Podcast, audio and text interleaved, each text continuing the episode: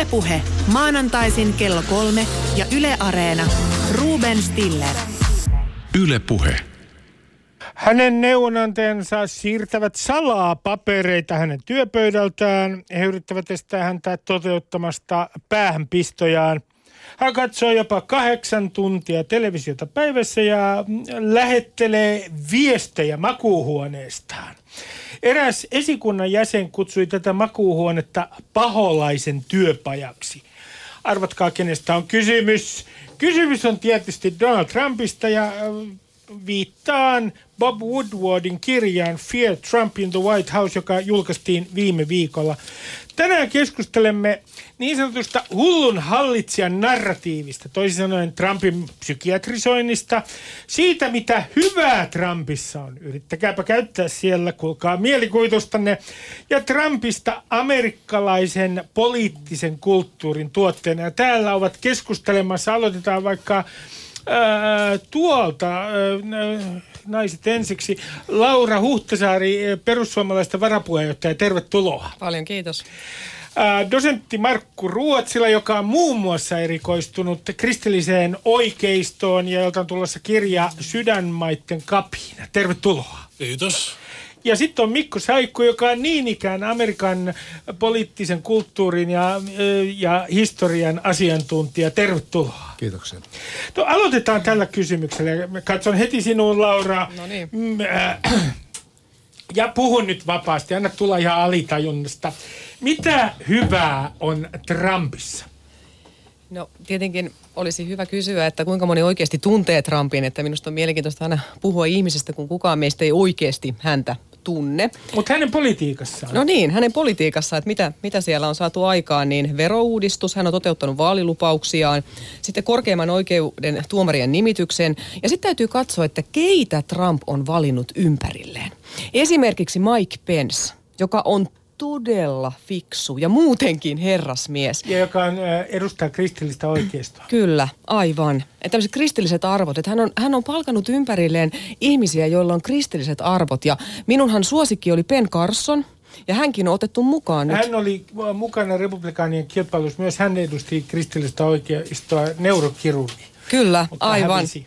Kyllä, hän, hän sitten jäi, jäi tip, tippui aika pian kyydistä. Mutta- ja sitten vielä lisäksi haluan näin, että hän on myös korostaa Israelin tä- tär- tärkeyttä ja Israelin turvallisuuden tärkeyttä ja sai Putinin sanomaan ääneen, että Israelin turvallisuus on tärkeä. Mitä hän pyrkii lyö- siinä on? No ehdottomasti, siis äh, lähi ainoa demokratia ja hän pitää vaalilupauksistaan kiinni ja Jerusalemin, siirsi lähetystön Jerusalemiin. Eli se, että hän pyrkii pitämään vaalilupauksista kiinni. Uusi normaali on se, että vaalilupaukset pidetään. Hyvä. Äh, Markku Ruotsila, äh, kysyn ihan samaa sinultakin, että mitä hyvää Trumpin politiikassa on ollut? Ö, täytyy katsoa niitä tuloksia, mitä Trump on oikeasti saanut aikaan, eikä sitä välttämättä sitä tyyliä ja sitä tapaa, millä Trump on tehnyt, jotka on suomalaisista näyttää varmaan oudolta, mutta monista amerikkalaisistakin näyttää. Mutta mut tuossa sanottiin niin noita, noita keskeisiä saavutuksia, eli talouskasvu Yhdysvalloissa viime neljänneksen oli yli 4 prosenttia. Mm. Euroalueella se oli 0,7. Aivan. Ja se on, se on nimenomaan Trumpin asioita, ei Obaman asioita, niin kuin kohta sanotaan. Um, työttömyys on alhaimmillaan. Sitten vuoden 2000 afrikkalais-amerikkalaisten ja latinoiden työttömyys alhaisempi kuin koskaan ollut. Um, uh, säätelyn purkaminen. Uh, Trumpin lupaus oli, että jokaista yhtä uutta elinkeinoelämän toimintaa hankaloittavaa säädöstä kohti kaksi vanhaa peruutetaan, mutta niin ei tapahtunutkaan. Hän on jokaista yhtä uutta kohta peruttanut 22 vanhaa. Eli kukaan toinen Amerikan presidentti on niin paljon uh, dereguloinut, eli purkanut säätelyä. Ja siitä on sitten talouskasvu seurauksena ja tuosta yritysveron alentamisesta. Sehän oli, oli ennen, ei ole enää se tilanne, että Yhdysvalloissa itse asiassa elinkeinoelämää säädellään enemmän kuin missään OECD-maissa, toisessa OECD-maissa. Tätä ei Euroopassa yleensä ymmärretä, mutta siellä verot, yritysverot on ollut korkeammat ja säädösten määrä on ollut paljon korkeampi. Ja Obama lisäsi sitä vielä ihan käsittämättömät määrät. Siis enemmän kuin kukaan muu Yhdysvaltain presidentti. Ja Trump on vähentänyt sitä enemmän kuin kukaan, kukaan muu presidentti. Sitten ulkopolitiikasta voi, tuossa sanottiin niin jotain noita saavutuksia, mutta Sekin lista on paljon pidempi. Hyvä, me ehkä palataan siihen. Mikko kun minä oletan, että sinulta tulee kriittisempi puheenvuoro. Sinä et suhtaudu äh, Trumpin saavutuksiin kenties näin positiivisesti. Sanotaan, että mä ehkä en rupea tässä nyt ar- arvottamaan Trumpin tuloksia omien tulostensa omien mielipiteiden perusteella, mutta ehkä jos mä haluaisin et, miettiä jotain positiivista Trumpin, jota voidaan ihan objektiivisesti ehkä ajatella niin kuin positiivisena asiana Trumpin valinnassa, on se, että hän aidosti nosti esiin ongelmia, et jo, jo, jo, sellaisten ihmisten ongelmia, joiden ongelmat oli selvästikin sivutettu. Ja sitä voidaan mun mielestä pitää erittäin tervetulleen. Mi- mikä tämä ryhmä oli? No tässä voitaisiin nyt puhua sitten tästä samasta porukasta, joka tietysti Euroopassakin on ollut, ollut viime vuosi, vuodet tapetilla. Eli, eli tosiaan teo, teollisuustyöväestö, jonka, joka on menettänyt työpaikkansa, joka kokee, että heidän ääntään ei ole kuultu.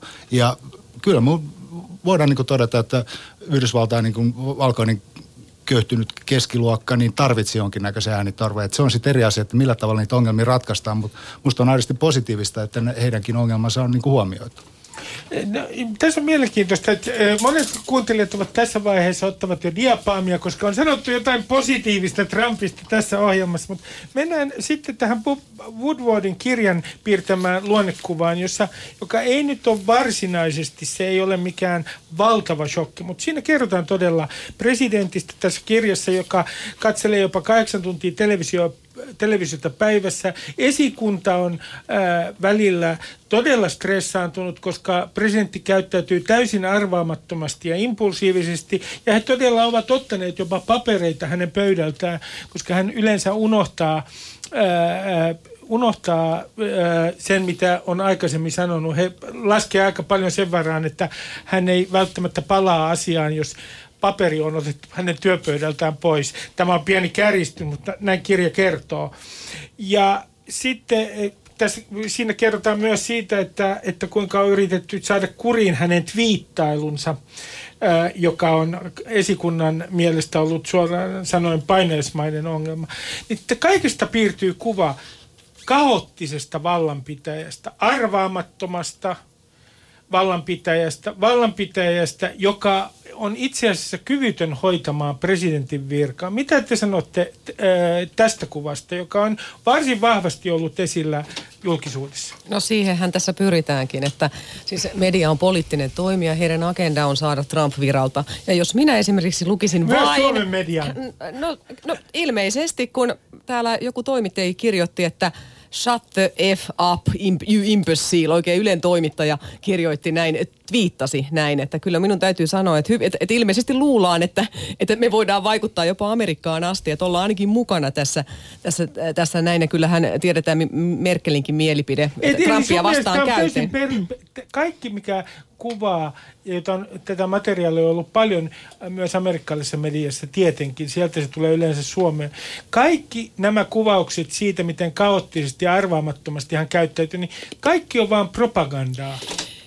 No, Niinkö? N- no nyt alkaa olla jo siinä, että jos yli kymmenen vuotta vanhoista asioista tehdään koko ajan skandaaliotsikoita ja keskitytään kaikkeen muuhun kuin politiikkaan, niin tämä alkaa olla niin orkesteroitua, masinoitua mustamaalausta, että riippumatta edes siitä, mitkä on totta tai mitkä ei, niin rupeaa ärsyttämään ihmisiä, että kun huomataan, että media, media niin kuin ainoa tehtävä on se mustamaalaaminen. Ja, ja, ja sitten tässä käytetään sitä, että käytetään rasistikortteja, käytetään Venäjäkorttia, käytetään kaikkia fobiakortteja, eli sairas ja syyllinen. Ja näinhän se on, että tämä on tämmöinen vanha politiikka politiikan teko, että en aio väitellä kanssasi, en aio argumentoida, en aio puhua asioista enkä politiikasta, koska olet sairas, rasisti, natsi ja kaoottinen.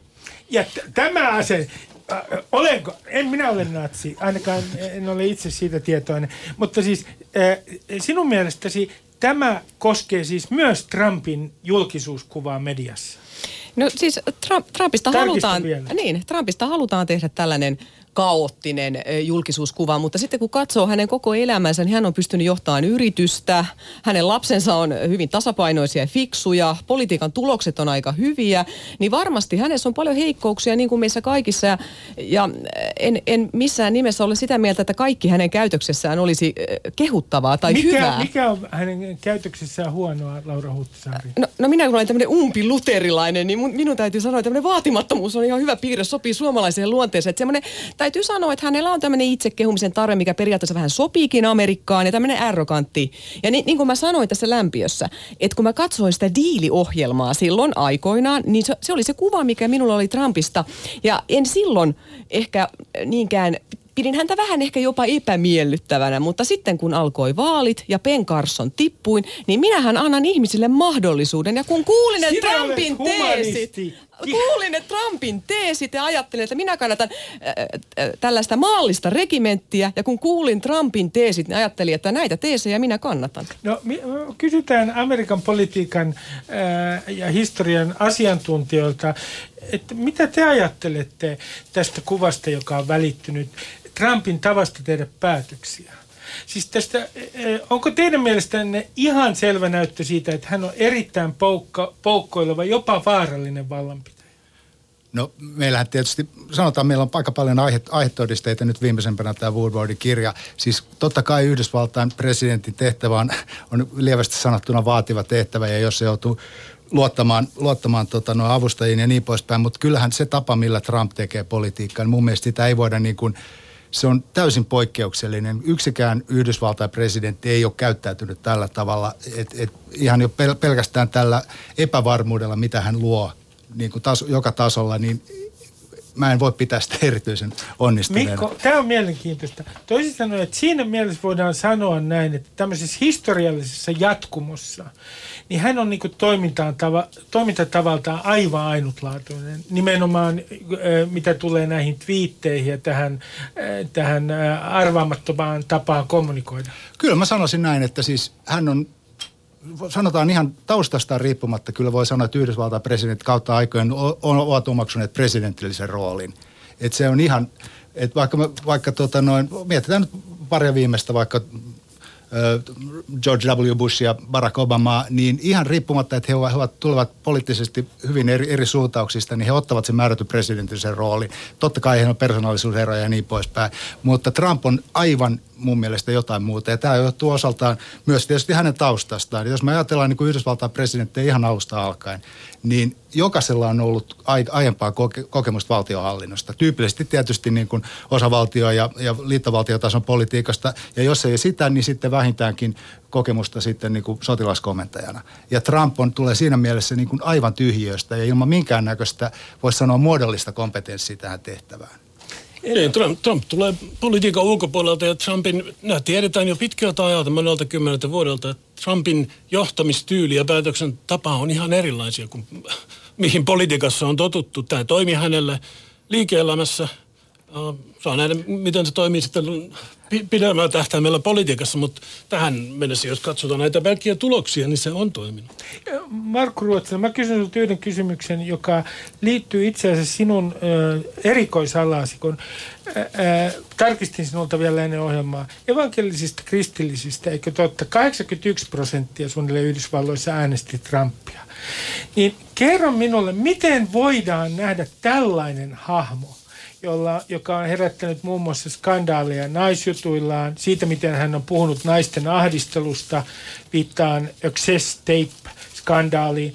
Miten, miten kristilliset piirit voivat olla tällaisen tyypin takana? No ensinnäkin nämä on vanhoja asioita. Jos Trump tekisi tällaista tällä hetkellä, niin sitten olisi äh, kristillisten konservatiivien suhtautuminen toisenlaista. Ja toinen on tulokset. Sitä mä tulen toistamaan tässä ohjelmassa. Tulokset, tulokset, tulokset. Trump on nyt jo äh, vähän yli vuosi presidenttinä, niin tarjonnut kristillisen oikeistolle käytännöllisesti katsoen kaiken, mitä se on koskaan halunnut. No, no, no minä tällaisena, kun olen maallisen regimentin kannattaja, niin mitä, mitä me tehdään semmoisella presidentillä, joka on hurskas ja uskovainen, mutta tekee tyhmiä poliittisia päätöksiä? Että kyllä tulokset ehdottomasti ratkaisee. Ja hän on presidentti. Ei hän ole minkään kirkon työntekijä, jossa seurakunnan vanhimmisto sitten päättää hänen seksuaalisesta moraalistaan tai jostakin muusta. Ja lisäksi kun nämä on yli kymmenen vuotta vanhoja asioita, mitä otetaan esiin, niin kyllä kyllä me niin nähdään näin, että hänen tehtävä on ylläpitää perustuslakia, pitää yllä hyvää työllisyyttä ja turvallisuus ei ole myynnissä. Sen hän on sanonut. Mutta Laura Oottisaari, siis toisin sanoen se, että jos hänellä on ollut todella suuri esimerkiksi Stormy Danielsiin joka ei ole kirjailija, Tsehoin verrattava kirjailija, vaan pornotähti, jonka tuotantoa muuten en ole nähnyt ja voin sanoa tämän rehellisesti. Ö, niin, niin tällä ei ole sun mielestä mitään väliä. Tällä ei pitäisi olla mitään väliä. No mä ihmettelen, että että miten sillä on niin väliä näille, näille vasemmistolaisille, jotka on 60-luvulta asti vaatinut, että millään ei saa olla mitään väliä ja kaikkeen rajatonta. Ja nyt yhtäkkiä heistä on tullut tämmöinen pappisluokka, joka osoittelee sormella, että on soosalulla. On ehkä kymmenen, yli kymmenen vuotta sitten saattanut olla suhde jonkun kanssa. Että mä ihmettelen, että pikemminkin päinvastoin. Että mä, mä katson ihmisiä kokonaisuuksina ja mä haluan sellaisia päättäjiä, jotka on loogisia, jotka lisää kansakunnan turvallisuutta ja just lisää sananvapautta ja Trumphan ehdottomasti puolustaa pappien ja kristillistä kulttuuria ja heidän oikeutta olemassaolonsa. Oi, hyvä. Mikko, ole hyvä.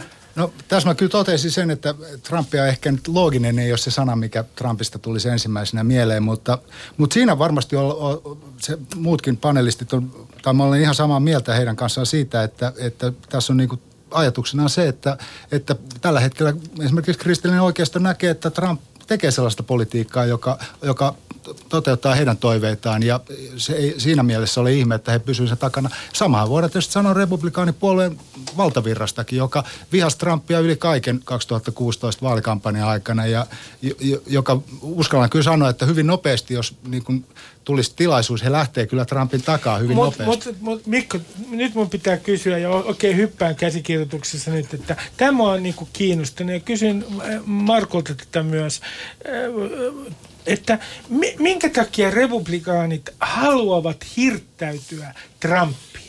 Et, et, ja saanko mä, Markku, yrittää perustella kantani? Mä yritän perustella, mä tiedän, että sun äh, vasta-argumentti tulee olemaan parempi, mutta kun katsotaan tulevaisuutta, niin nämä etniset ryhmät, toisin sanoen ennen kaikkea latinot, mustat ja sitten aasialaiset, demografisen kehitys osoittaa, että heidän määränsä lisääntyy äänestäjäkunnassa. Ja Trumpin kannattajakuntahan on, jos sen sanoo näin karkeasti, niin siellä on tämmöinen ydinjoukko, jotka on ei-collegea käyneet.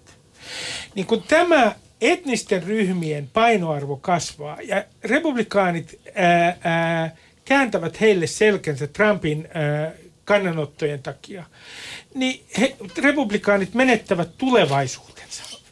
Näitä vaalikampanjan aikana ja nykyäänkin vielä koko ajan toistetaan, että Trump on rasisti ja muukalaisviha ja niin edelleen. Mutta tosiasiassa hän sai enemmän latinoiden ääniä kuin edelliset republikaaniehdokkaat. Koska latinot myös on hyvin konservatiivisia ihmisiä.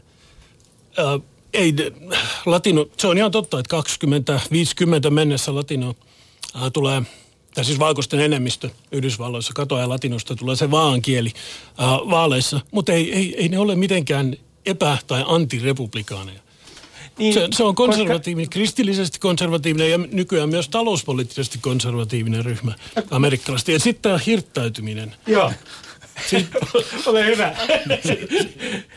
siis tosiasiahan on se, että 91 prosenttia republikaaneja äänestävistä kannattaa Trumpin linjalla etenemistä, eikä tämän vanhan valtillisen keskitien äh, republikaani establishmentin linjalla. Ja semmoinen noin 70 prosenttia republikaaneista on sitä mieltä, että tämä establishment on kokonaan menettänyt tavallisen uh, kansan ymmärtämisen. Eli sen takia uh, republikaanit on Trumpin takana, koska republikaanit haluaa olla Trumpin takana. Mä kysyn Mikko sinultakin vielä, mitä sä ajattelet tästä? Tuo oli vakuuttavaa, Markku, mutta mitä Siin, sä ajattelet tästä? Kyllä mä jossain määrin voin Markun analyysiä allekirjoittaa siinä mielessä, että se mikä tässä minusta aidosti mielenkiintoista ja mistä Trump on niin kuin oire on se, että yhdysvaltalainen poliittinen järjestelmä on aidossa käymistilassa.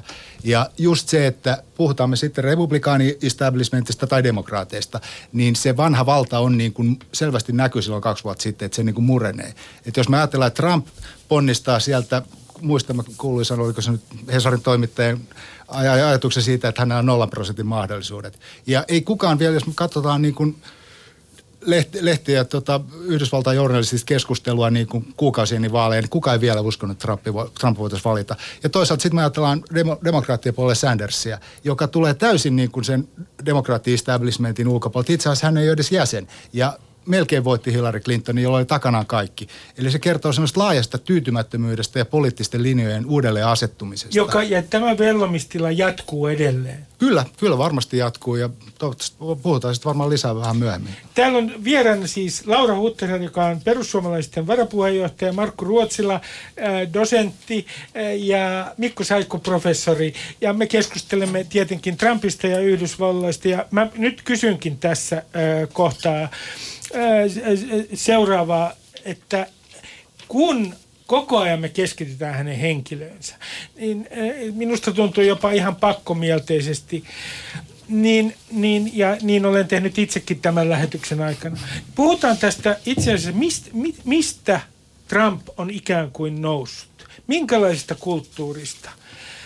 Otetaan yksi esimerkki, joka kiinnostaa minua. Amerikkalainen poliittinen kulttuuri on hyvin viihteellistä. Puhutaan soundbiteista, siitä kuinka poliitikkojen pitää kiteyttää sanomansa suunnilleen hyvin lyhyeseen lauseeseen. Siellä on negatiivinen poliittinen mainonta paljon yleisempää ja sallitumpaa kuin Suomessa, jos Suomessa sitä muun muassa ei ole näkynyt. Niin, niin mä kysyn, että onko Trump tämän tavallaan tämän viihteellisen poliittisen kulttuurin ja viihteellistymisen seuraus? No, olen ymmärtänyt, että myös vasemmisto on kovasti toinut autenttisuutta, ja nythän he sitä saavat. Presidentti Trump twiittaa itse, hän ottaa itse yhteyttä äänestäjiinsä. Äänestäjien ei tarvitse ottaa yhteyttä häneen. Hän niin kuin sivuttaa kaikki välikäset ja portinvartijat, eli median. Hän twiittaa suoraan itse, ja mitä tulee muuten Reaganiin, niin häntäkin äh, natsiksi nimiteltiin silloin, ja puhuttiin jopa, että tässähän menee republikaanilta kaikki uskottavuus, kun on tällainen mies heillä, että kyllä tämä on niin kuin aikaisemminkin nähty nähty. Ja sitten mitä tulee siitä, että että sitten sanotaan, että Trump on kuin viidesluokkalainen, kun hän puhuu yksinkertaisia lauseita. Mutta se, että sä puhut yksinkertaisia lauseita massoille ja osaat kiteyttää sanomas, niin se ei kerro ää on mataluudesta, vaan päinvastoin. Ja esimerkiksi hän sanoi silloin mustille, että what do you got to lose? Ja kato, Mä... mitä on käynyt. Heidän työllisyys on noussut. Laura Huhtisaari, Toivotko sinä Suomeen sellaista amerikkalaista poliittista kulttuuria, eh, että esimerkiksi meidän vaalimainonnassamme tehdään todella negatiivisia vaalimainoksia vastustajista? En minä toivo sellaista poliittista kulttuuria Suomeen, mutta, mutta toivon myös sitä, että me päästäisiin täällä Suomessa nyt eroon näistä natsia, rasistia, fasistia, fobiakorteista, että me voitaisiin ihan oikeasti argumentoida eikä, eikä leimattaisi ihmisiä. Äh, se tuli selväksi noin kolmannen kerran tämän ohjelman aikana. Hyvä. Mutta saan kysyä Laura Huhtasaari, missä on nyt sana kulttuurimarksisti, koska sitä ei ole vielä tullut tämän ohjelman aikana. Sano nyt ääneen kulttuurimarksismi kerran. No sanonko mä tämmöinen freudilainen kurttulimarssisti, olisiko se hyvä? hyvä, se hyväksytään nyt tässä. Nyt sekin on käsitelty. Mikko, mitä mieltä sinä olet tästä väitteestä, että itse asiassa Trump on jonkinlaisen niin poliittisen viidekulttuurin tuote. Esimerkiksi Laura Saarikosken ja Seska Saarikosken kirjassa, niin hänen kannatustaan selitettiin sillä, että suuri osa Trumpin kannattajista katsoo politiikkaa niin kuin amerikkalaista showpainia. Toisin sanoen jonkinlaisena tämmöisenä tämmöisenä viihdespektaakkelina? No siis kyllähän tämä tämmöinen viihteellinen ja tämmöinen spektaakkelmainen elementti tietysti Yhdysvaltain politiikassa on ollut aina. Se on hyvin erilainen se poliittinen kulttuuri siinä mielessä kuin meidän. Eli, eli siinä mielessä Trump ei, ei ehkä ole kuitenkaan kaikesta huolimatta ihan niin erikoinen kuin, kuin miltä sehän saattaa niin kuin pohjoismaisessa poliittisessa kulttuurissa näyttää. Mutta en, en, niin mä toistan kyllä, että hän on ihan poikkeuksellinen kuitenkin kaikki, kaikki edeltäjiinsä verrattuna. Mutta tässä on tietysti monta, monta tekijää mutta yksi on tietysti koko tämä yhdysvaltalaisen poliittisen kulttuurin niin kuin kärjistyminen ja myös se, että polarisoituminen, polarisoituminen miten, millaisena se myös näyttäytyy tiedotusvälineissä. Et kuitenkin me ei tarvitse mennä kuin parikymmentä vuotta ajassa taaksepäin, niin siellä oli vähän kuin semmoinen Kekkosen ajan Suomen tunnelma siinä mielessä, että oli, oli CBS, ABC, NBC, niitä, niitä katto kaikki kansalaiset käytännössä, ja, jotka esitti semmoista valtavirta uutisointia ja se oli se. Mutta sitten meille tulee Fox ja sitten MSNBC ja muut ja nyt nyt tämä niinku, retoriikka ko- koventunut ihan, ihan sel- sellaiseksi, että niinku Trump ei, ei siinä mielessä ole ne, ne väitteet ei ole niin hurjaa kuin mitä ne olisi ollut 20 vuotta sitten. Eli, eli äh, tavallaan äh, Trump on myös siinä mielessä sen, sen tulos, että mediassa on niin kuin ikään kuin syntynyt tämmöinen kahtiajako. Niin kuin Fox News ja vastapuolelta, jos katsoo esimerkiksi ää, jotain kanavaa, niin CNN voisi olla yksi esimerkki. Joo, siis CNN hän on, joka vielä oli parikymmentä vuotta sitten ihan puhdas NS-asiallinen uutiskanava, jolla ei ollut minkäännäköistä poliittista sitoutumista. Sehän on muuttunut selvästi, mutta MSNBC on vielä, vielä ehkä selvempi Yhdysvalloissa, plus siitä onhan siellä pienempiäkin. Mutta just se, että tämä, nämä kuuluisat kuplat on niin kuin olemassa ja, ja tämä kuplien retoriikka nyt näkyy ihan eri tavalla kuin aikaisemmin. Men, mennään äh, noihin kupliin ja polarisoitumisen äh, hetken kuluttua, mutta Markku, sulta on tulossa kirja Sydänmaiden kapina, jolla sinä ja, ja selitä tätä Trumpin nousua sydänmaiden kapinalla. Mikä on sydänmaiden kapina? No, sydänmaat on siis kaikki ne amerikkalaiset, jotka ei asu näissä suurkaupungeissa. Siis tätähän yleensä Euroopassa ei ymmärretä, mutta Yhdysvallat on hyvin konservatiivinen maa. Ne sydänmaalaiset, tavalliset amerikkalaiset, mm on hyvin konservatiivisia ja se on enemmistö amerikkalaisista. Se on ollut aina siitä lähtien, kun näitä asioita on tutkittu 70-luvun alta, alusta on kysytty tätä, niin on paljon enemmän konservatiivia kuin on liberaaleja tai vasemmistolaisia amerikkalaisia. Ja tälläkin hetkellä vaan on vaan neljä osavaltiota 50 koko maassa, jossa asuu enemmän vasemmistolaisia kuin konservatiiveja. Ää, eli se on siellä keskellä maata ne sydänmaat ja etelässä mutta sitten on kaikissa muissakin osavaltiossa on näitä ihan tavallisia työtä tekeviä, kirkossa käyviä, omasta perheestään huolehtivia amerikkalaisia. Ne on ne sydänmaalaiset. Ja ne lähti kapinaan. Ne on kapinoinut kyllä ennenkin, mutta tällä kertaa ne lähti hirveän näkyvästi kapinaan. Mun pitää tähän, tähän sinänsä Markku puhui ihan asiaa, mutta että tässä tulee tietysti tämä määrittelykysymys, niin kuin, että mikä, kuka on konservatiivi ja kuka on vasemmistolainen. Että jo, jos tota, yhdysvaltalaisia olisi ehdoton enemmistö niin sanottuja konservatiiveja, niin eihän, eihän niin kuin, niin kuin silloin Obama olisi ikinä voitu valita. valita. Joo, ei, ei ole ehdoton Joo. enemmistö, vaan on enemmän konservatiiveja kuin on liberaaleja. Sitten siinä välissä on nämä maltilliset ihmiset, jotka on, ei ole kummallakaan puolella, Joo. mutta jos niitäkin Joo, tutkitaan tämä tarkemmin. just selväksi Joo, jos niitäkin maltillisia, niin sanottu maltillisia Joo. tutkitaan tarkemmin, niin ne on aika konservatiivisia useimmissa asioissa. Ei, no, ei kaikissa asioissa. No, kun on sanottu, että, että, että tämä on äh, ikään kuin tämä on äh, kapina äh, esimerkiksi itärannikon liberaaleja vastaan tämä on kapina establishmentia vastaan. Eikö tämä ole ihan naurettavaa siinä mielessä, että jos joku nyt on kuulunut establishmenttiin, niin Donald Trump – hän on äh, niin kuin ollut äh, julkisuudesta 80-luvulta asti, ja jos ajattelee häntä niin jonkinlaisen amerikkalaisen kulttuurin äh, unelmien ruumillistumana, niin itse asiassa hän ei ole mikään self-made man, oman onnensa seppä, vaan periä. Niin, niin mua ihmetyttää tämä, että miten hänet voidaan nähdä establishmentin vastaisena hahmona, kun hän on mitä suurimmassa määrin itse establishment.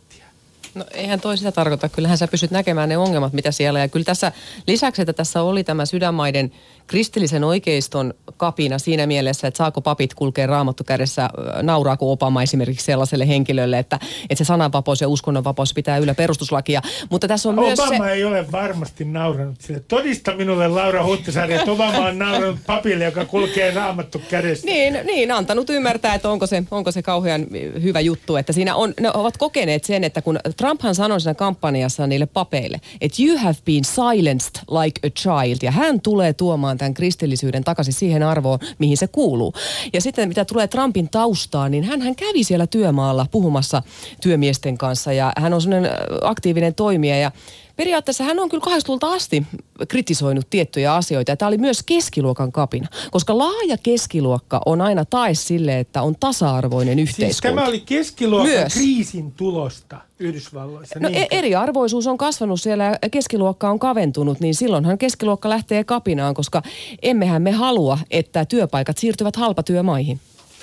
Mitä te sanotte tästä väitteestä, että, joka muuten koskee myös Suomea ja Eurooppaa, että Amerikassa nähtiin keski, eh, keskiluokan kriisin tulossa, se oli Trump, tai Euroopassa populismin nousu? No kyllä tässä jossain määrin voi tietysti tätäkin allekirjoittaa, mutta mä just ehkä se, mikä mua on niin kuin ulkopuolisena hämmästyttänyt tässä, tässä on just se, että, että okei, meillä Laura Huhtasaari mainitsi äsken esimerkiksi just, just sen, että, että jotkut kristityt on kokenut ö, asemassa uhatuksi, mutta Trump on niin kuin mun mielestä niin kuin viimeinen henkilö niin kuin ehkä, ehkä parantaa, ja parantaa niin kuin näiden ihmisten asemaa, jos me ajatellaan, että ei voi valttua vaikutelmalta, että hän puhuu sitä, mitä hän odottaa ihmisten haluavan kuulla, saadakseen vaan kannatusta, koska ei, kyllä hänen henkilöhistoriansa on niin kauas, kauas tuota siirty, siirtynyt tällaisesta. Et, et. Ja, ja, ja onko nyt äh, niin, kuin niin että, että hän vetoaa siis valkoisen niihin, jotka kaipaavat valkoisen, jos käytän tämmöistä sanaa, se on hyvin äh, vaarallinen sana, koska se voidaan käsittää monella tavalla, mutta valkoista ylivaltaa. Toisin sanoen hän äh, vetoaa niihin valkoisiin, ei college-koulutettuihin, jotka pelkäävät, että Yhdysvalloissa ei ole enää valkoista enemmistöä.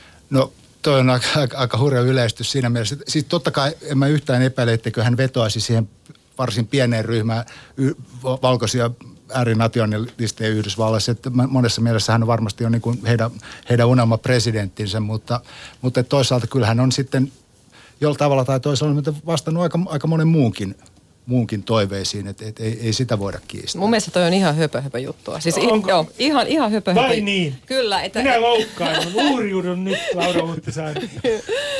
Kyllä, siis eihän tässä missään nimessä ole kysymys mistään, mistään valkoisesta ylivallasta, vaan amerikkalaisesta kulttuurista, mikä esimerkiksi yliopistossa vallitsee. Että siellä on tämmöiset niin vasemmistohenkiset ottanut valtaa ja he haluavat nykyään itse niin kuin suojautua heidän maailmankuvaansa haastavilta ajatuksilta ja sitten näitä lähdetty tekemään tätä identiteettipolitiikkaa, mihin varmaan kohta mennään seuraavaksi, niin lähdetty tämmöiseen niin kuin marginaaliryhmien ehdolle pitää ruveta tekemään politiikkaa ja puhutaan jostakin 32 eli sukupuolesta ja muusta höpö höpö pseudotieteestä ja huuhaa tieteestä ja sit sitä ei saa edes haastaa. Sijaan... Eli niin kuin, tässä on niin monta, monta kulmaa, että ollaan menty niin semmoiselle äärivasemmalle höpö höpö linjalle, niin tämä on myös niin kuin vastaisku sille, että ei monet demokraatitkaan Tämä... ymmärrä, ymmärrä tällaista. Tarkoitat siis sitä, Laura Huhtasaari, ottamatta nyt kantaa 32 sukupuoleen. Olet, onko niitä 32? Minust... Kerropa, onko sinusta?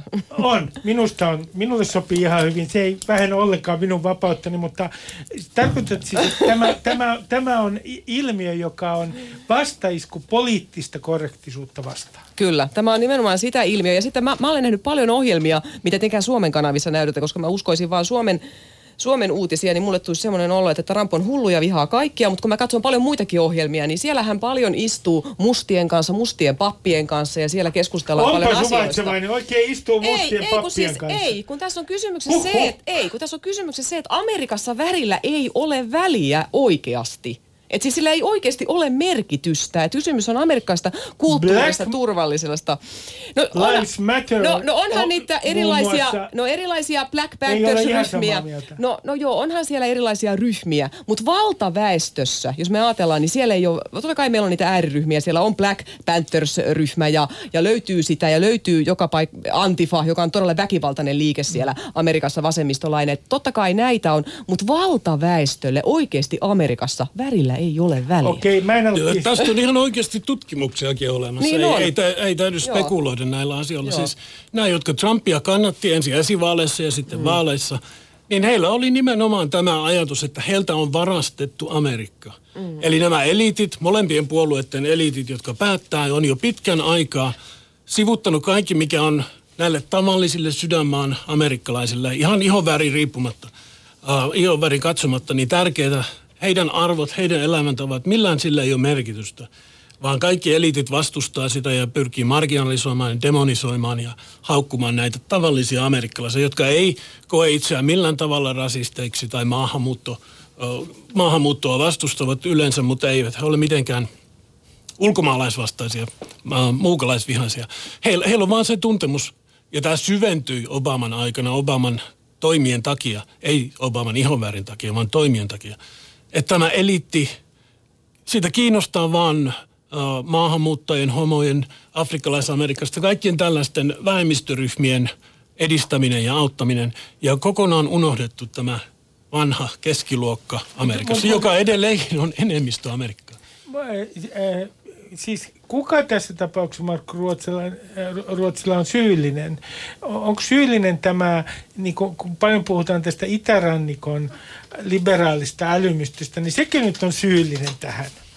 liberaali älymystö tai se on molempien puolueiden se vanha eliitti, joka on, se, se on ihan totta, se oli vieraantunut tavallisten amerikkalaisten ajattelusta ja niiden elämästä, ää, niistä, niistä arvoista, elämäntavasta, joka silloin on tärkeää. Ja se on kanssa totta, että aineellisesti tai keskiluokka on voinut huonosti, mutta se on jo 70-luvun alusta lähtien niin jatkunut. Se on, niin se että se, sitä ei nyt voi selittää.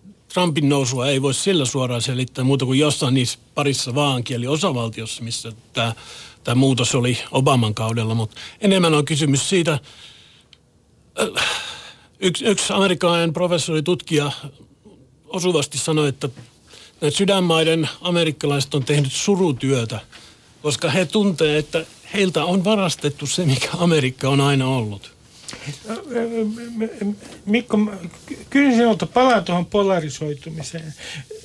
Suomessa sanotaan, ja sitten sua, niin kuin se ikään kuin heitetään jatkuvasti ää, jotenkin tähän keskusteluun, että Yhdysvallat on niin polarisoitunut. Mutta mikä on tämän polarisoitumisen historia? Minkä takia, minkä takia siellä on ää, republikaanien ja demokraattien välit kärjistyneet sillä tavalla, kun ne ovat nykyään kärjistyneet. Eihän tämä ollut mikään pysyvä olotila jostain 70-luvulta tähän päivään esimerkiksi. Mikä tämän polarisoitumisen historia on? sitä, siihen ei varmaan niin täällä jäljellä olla 20 minuuttia varmasti riittäisi. Nyt, nyt tota noin, yritetään jotain, jotain pikkujuttua ottaa esiin ja toivottavasti muut, muut auttaa, jos jotain unohtuu. Mutta, mutta, mutta niin, äh, tietysti tämä poliittinen kulttuuri, me puhuttiin mediamuutoksesta, se on, se on yksi osa sitä, että äänenpainot on koko ajan, koko ajan jyrkentynyt selvästi. Mutta et tietysti tämä, tämä kaksipuoluejärjestelmä ja sen, sen vaalijärjestelmän toiminta jos me ajatellaan Yhdysvaltain vaalijärjestelmää, jossa on siis yhden ehdokkaan vaalipiirit, ja muistetaan, että kummatkin puolueet puolueet niin käy omat esivaalinsa, että et saada, ennen kuin saadaan se varsinainen vaali käyntiin, niin tässä niin kuin eri intressiryhmät, jotka tukee tukee näitä ehdokkaita, niin tämä itse asiassa tämä esivaali on muodostunut erittäin ratkaisevaksi. Ja se, että, että tota, sekä kummallakin puolella itse asiassa, niin tue, saatetaan erilaiset intressiryhmät tukea näitä, näitä esivaaliehdokkaita, niin, niin saadaan yllättävän äärimmäisiäkin ehdokkaita sitten, sitten tota valittua. Ja toisaalta se, että, että on pelko tämmöisellä establishment-poliitikolla, että, että tämmöinen äärimmäisyyspoliitikko voittaa se esivaali, niin hänkin siirtyy sinne samaan suuntaan. Eli tämä on, tämä on yksi sellainen tekijä, joka musta näkyy ihan selkeästi. Ja esimerkiksi Markku nyt niin kuin sitten tota republikaanipuolueen tutkijana, niin varmaan hyvin, hyvin tuntee tämän ilmiön Yhdysvalloissa, että kuinka sitten pelko just siitä, että vaikkapa T-kutsuliikkeen liikkeen loistokaudella, niin koko republikaanien liike siirtyy retoriikassa ainakin selvästi oikein. Joo, nämä, nämä on niitä rakenteellisia tekijöitä. Siis kymmenen vuoden välein Yhdysvalloissa vaalipiirien rajat äh, asetetaan uudelleen, kumpi puolue on vallassa, niin asettaa ne sellaiseksi, että he saa sillä alueella aina automaattisesti Siinäkin tietysti pitää muistaa Gerrymandering, onko se tämä, jota kutsutaan nimellä gerrymandering, että vaalipiirin rajoja voidaan muuttaa? Joo. Mutta nämä on tällaisia rakenteellisia tekijöitä, mitkä osittain selittää, ja tämä sosiaalinen media ja muutenkin median vapauttaminen, mikä 80-luvulla tapahtui, syntyi Fox News ja, ja muut.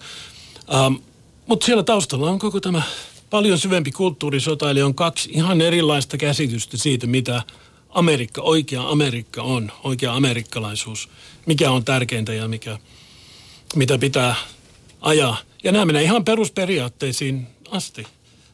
Nämä erimielisyydet, niistä on hyvin vaikea päästä pois. Eli se on kulttuurisota oikeastaan, mitä me todistamme tässä koko ajan. Ja se on jatkunut 60-luvulta lähtien. oikeastaan se on jo 1800-luvun lopulta tavalla tai toisella ollut käynnissä, mutta, mutta, mutta viime aikoina se on kärjistynyt. Siis tässä just sanoisin sen, että siinä Markku on tietysti ihan oikeassa, että, että voi sanoa, että jo 60-luvulla tämä, niin nämä rintamalinjat tulee aika selkeäksi, mutta, mutta sanotaan, että se semmoinen sivistynyt politiikan teko, jossa pystytään niin kuin menemään sen käytävän ylitse ja, ja tekemään kompromisseja, niin se on silloin jäänyt yhä vähemmän ja vähemmän tilaa. Et siinä mielessä se on koko ajan Mä vielä täsmennän, että mitä nämä rintamalinjat on. Että jos on kaksi käsitystä Amerikasta, niin mitkä nämä osapuolet siinä tapauksessa on? Kristillinen oikeisto vastaan äh, 60-luvun äh, äh, hengen äh, ryydittämät liberaalit.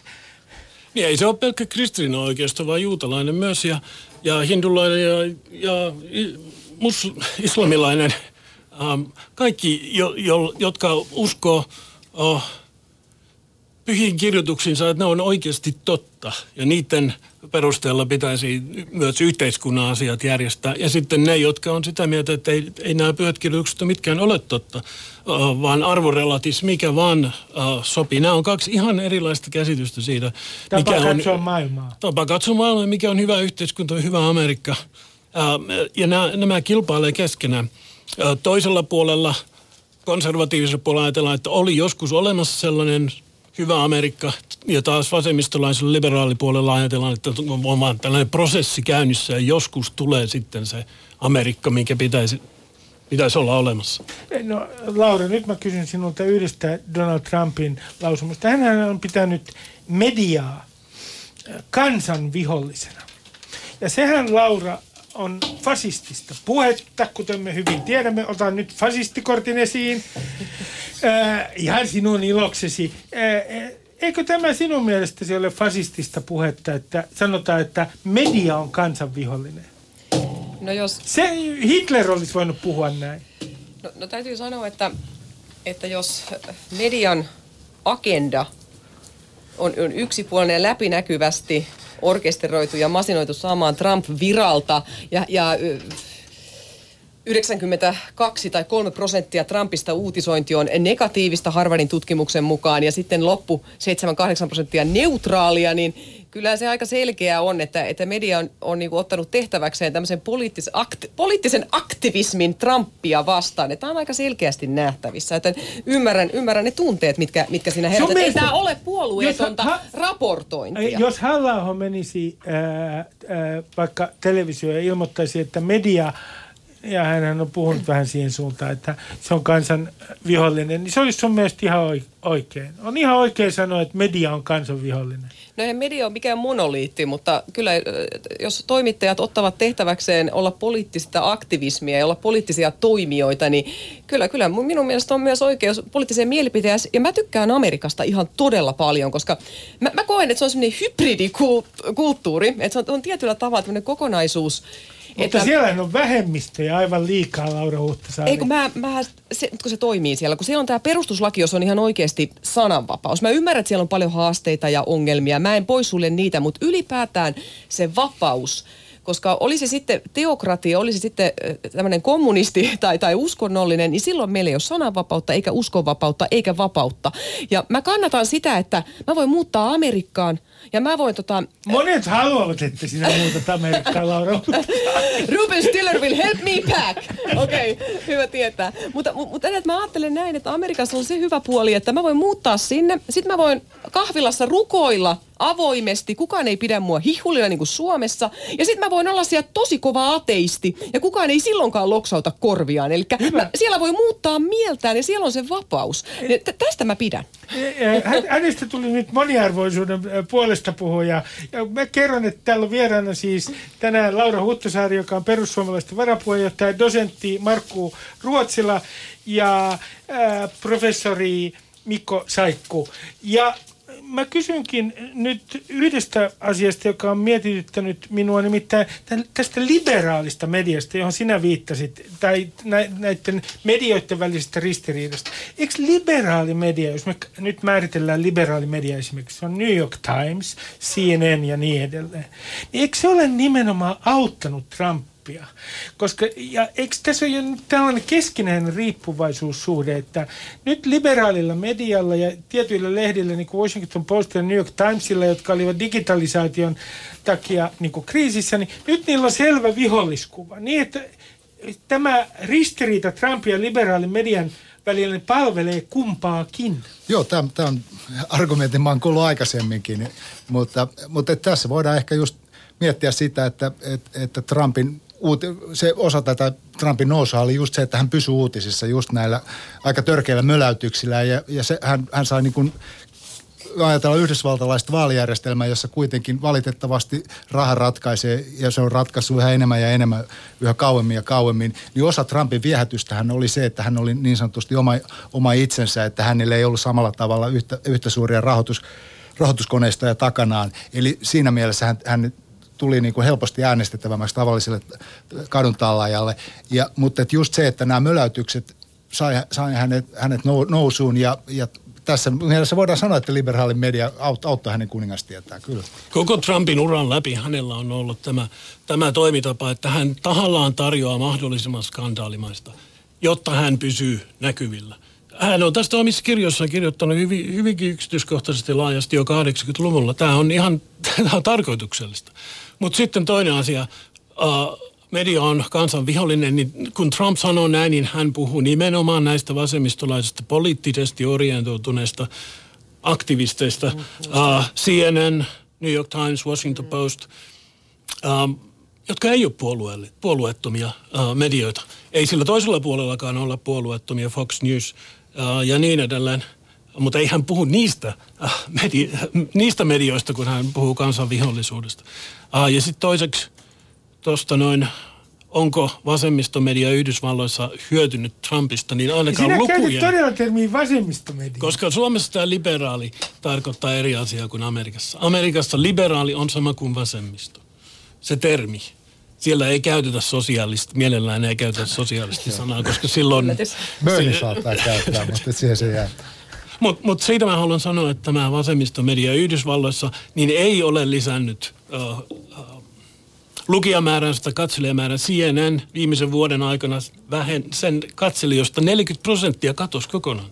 Koska se on niin läpinäkyvän puolueellinen, niin vasemmistolainen, Trump-vastainen media tällä hetkellä. New York Times, Washington Post, Suomessa ne ainoat lähteet. Ähm, ei tavalliset amerikkalaiset lue näitä. Saat tietojaan tällaisista lähteistä. Äh, niillä on sellainen puoli, puoli 500 000 äh, tilaajaa suurin piirtein, mutta sitten Wall Street Journal, konservatiivinen lehti, sillä oli kaksi miljoonaa. Ja sitten mennään taas tuolle median puolelle, Fox, yli miljoona, CNN, 700 000. Sitten on nämä kristilliset kanavat, joilla on uh, esimerkiksi Focus on the Family 200 miljoonaa Tämä on mielenkiintoista, mutta mennäänpä näihin skenaarioihin. Toisin sanoen, mitä nyt tulevaisuudessa tapahtuu? Ja, ja, ja nyt mä tiedän, että koska te olette, te olette tuota, tutkijoita, niin teette mielellänne ennusta, mutta vähän ennen ohjelmaa, Markku, sinä sanoit minulle, kun kysyit, että meneekö Trump toiselle kaudelle, niin minun vereni seisahti minun täytyy sanoa, kun sinä sanot, että todennäköisyys, että hän menee toiselle kaudelle on suuri. Perustele. Ei kannata aliarvioida Trumpia. Muistan aika hyvin tämän, että silloin esivaalikauden aikana aliarvioitiin. Sanottiin, että ei hänestä ikinä voi tulla ehdokasta. Sitten vaalikampanjan aikana taas aliarvioitiin, että ei hänestä nyt, eihän vaaleja voi voittaa. Ja sitten kun hänestä tuli presidentti, niin jotain varmaan tapahtui siinä välissä, että ei, hän koskaan ehdi vannoa virkavalla No sitten kun hän vannoi virkavalla, niin eihän kuitenkaan presidenttinä voi kauan säilyä tai sitten ei hän saa mitään aikaa. Mutta joka kerta aliarvioitiin Trumpia. Ei hän ole tyhmä. Hän tietää ihan tarkkaan, mitä hän tekee ja hän, hän on hyvin taitavasti vedonnut tämän sydänmaiden tavallisten amerikkalaisten tuntoihin. Eikä mikään ole muuttunut siinä tilanteessa, paitsi se, että hänellä on nyt myös tuloksia. Ja on alle kaksi vuotta kulunut hänen presidenttikauttaan ja seuraavat vaalit koittaa, niin silloin hänellä on paljon enemmän tuloksia tarjottavana. Eli hän on hyvin vahvassa asemassa toisella kaudella. No Laura Huhtisaari, mitä sinä sanot Trumpin toisesta kaudesta? Te bailaatte siellä, Gracie bailaatte varmaan Jussi halla kanssa. Ai rukousaamiaisella vai? Rukousa... Okei. Tota, mun täytyy sanoa, että mulla on äh, Jenkeissä tuttuja osa on juutalaisia ja sitten on näitä kristittyjä hyvin paljon. Ja he ovat äärimmäisen tyytyväisiä, että heidän tyytyväisyys on vain kasvanut. Että tietenkin huoli on sitten siitä, että saako hän nyt ne kaikki vaalilupaukset vielä toteutettu, että kongressissa sitten voitte kaatua vielä, vielä muutama, muutama. Mutta kyllä mä uskon, että hänellä on todella hyvät mahdollisuudet toiselle kaudelle. Siellä menee jo kahvit väärään kurkkuun joku meidän kuuntelijoista, kun kuulee tämän, että mitä sinä Mikko sanot toisesta kaudesta? Mä sanoisin, että mä en pidä sitä mahdottomana, mutta, mutta tota, se, se, on hyvin monesta asiasta kiinni. Ja, ja totta kai niin kuin nämä tutkinnat, jotka on tälläkin hetkellä käynnissä, jos Venäjä-tutkinnat, Venäjä-tutkinnat jos, jos niistä jo, paljastuisi jotain todella, todella niin kuin vedenpitävästi Trumpin kannalta raskauttavaa, niin sillä varmasti on, on vaikutusta. Toisaalta mä kyllä väittäisin, väittäisin että, että kyllä se republikaani establishment kuitenkin, niin, niin kyllä se siellä vielä on olemassa, että ei sitä ole kokonaan haudattu. Eli siinä vaiheessa, siellä on kuitenkin Trumpilla niin paljon vihamiehiä, että siinä vaiheessa, kun, kun tulisi, tulisi hyvä syy hylätä Trump, niin Trump kyllä hylätään. Että si, sitä mä en niin epäile hetkeäkään. Toisaalta meillä on sitten vielä, nyt on tulossa välivaalit, demokraatilla erittäin hyvä mahdollisuus saada saada tota noin edustajahuoneessa enemmistö, joka merkitsee sitä, että, että todennäköisesti rupeaa tulemaan kaiken näköisiä uusia avauksia tällä suunnalla. Eli Trumpia hiilostetaan, jos, jos demokraatit voittaa. Pidän epätodennäköisenä, että demokraatit senaatissa saisi enemmistöä johtuen, johtuen niin kuin näistä vaalipiireistä, mutta, mutta joo, että siis Trump on sen verran, niin kuin mä oon yrittänyt tässä sanoa, niin hän on on poikkeuksellinen ja sieltä voi toisaalta löytyä mitä vaan, hän voi toisaalta melkein tehdä mitä vaan. Ja sitten toisaalta, jos mun nyt tässä pitää nyt yrittää sitten, vaikka en olisi muuten ehkä ruvennut tässä niin kriitikkona esiintymään, niin pitää kuitenkin sanoa se, että, että kun tässä on puhuttu tästä unohdetusta kansasta, ja mä oon ihan samaa mieltä, että, että siellä on ihmisiä, jotka on aidosti tyytymättömiä ja varmasti osittain erittäin hyvästä syystä, mutta mun on vaikea uskoa sitä, että ette, etteikö he jossain välissä huomaa sitä, että, että Trump ei, ei kovin aidosti aja heidän asiansa. Että jos me nyt ajatellaan ajatellaan vaikka nyt näitä verouudistuksia ja muita, ja sitten toisaalta katsotaan Trumpin kabinettia. Niin mulla on vaikea uskoa, että se, se takametsi on unohdettu, unohdettu kansa tästä kovin, kovin paljon tulee hyötymään pitkässä No, nythän, nythän on alle 4 prosentin työttömyys, mutta mäkin sanoin, että nämä marraskuun vaalit on tosi ratkaisevat, että säilyykö se republi- republikaaninen hallussa nämä edustajahuone ja senaatti, joten sen jälkeen olemme viisaampia. Joo. No, y- yksi kysymys on tietenkin tämä, mitä äh, palaan tuohon Venäjä-tutkintaan. Hän pitää, siis Trump sitä äh, witch huntina, eli noitavainona, ja hän puhuu semmoisesta salaliittoteoriasta kuin deep state. Ja sehän tarkoittaa käsittääkseni, jos mä oon ymmärtänyt oikein, valtion turvallisuusviranomaisia, jotka ovat hänen kimpussaan. Ja sitten en tiedä ketä muuta se tarkoittaa. Mitä te sanotte tästä hänen väitteestä, että, että häntä vainoaa deep state, valtion omat turvallisuusviranomaiset, siellä on joku salaliitto presidenttiä vastaan? Deep state tarkoittaa ihan vain tätä eliittiä. Se on se on tällaisen alun perin äärioikeiston kehittämä termi, mikä on sitten levinnyt. Eli se tarkoittaa sitä pysyvää virkamiehistöä turvallisuuspalveluissa, mutta kaikissa ministeriöissä ja se tarkoittaa akateemista eliittiä ja, ja mediaeliittiä. Se on se deep state, joka pysyvästi on paikalla ja tietenkin se yrittää, sen edustajat yrittää estää Trumpia toteuttamasta lupauksia, koska tämä, tämä pysyvä virkamiehistö on liberaalia tai vasemmistolaista.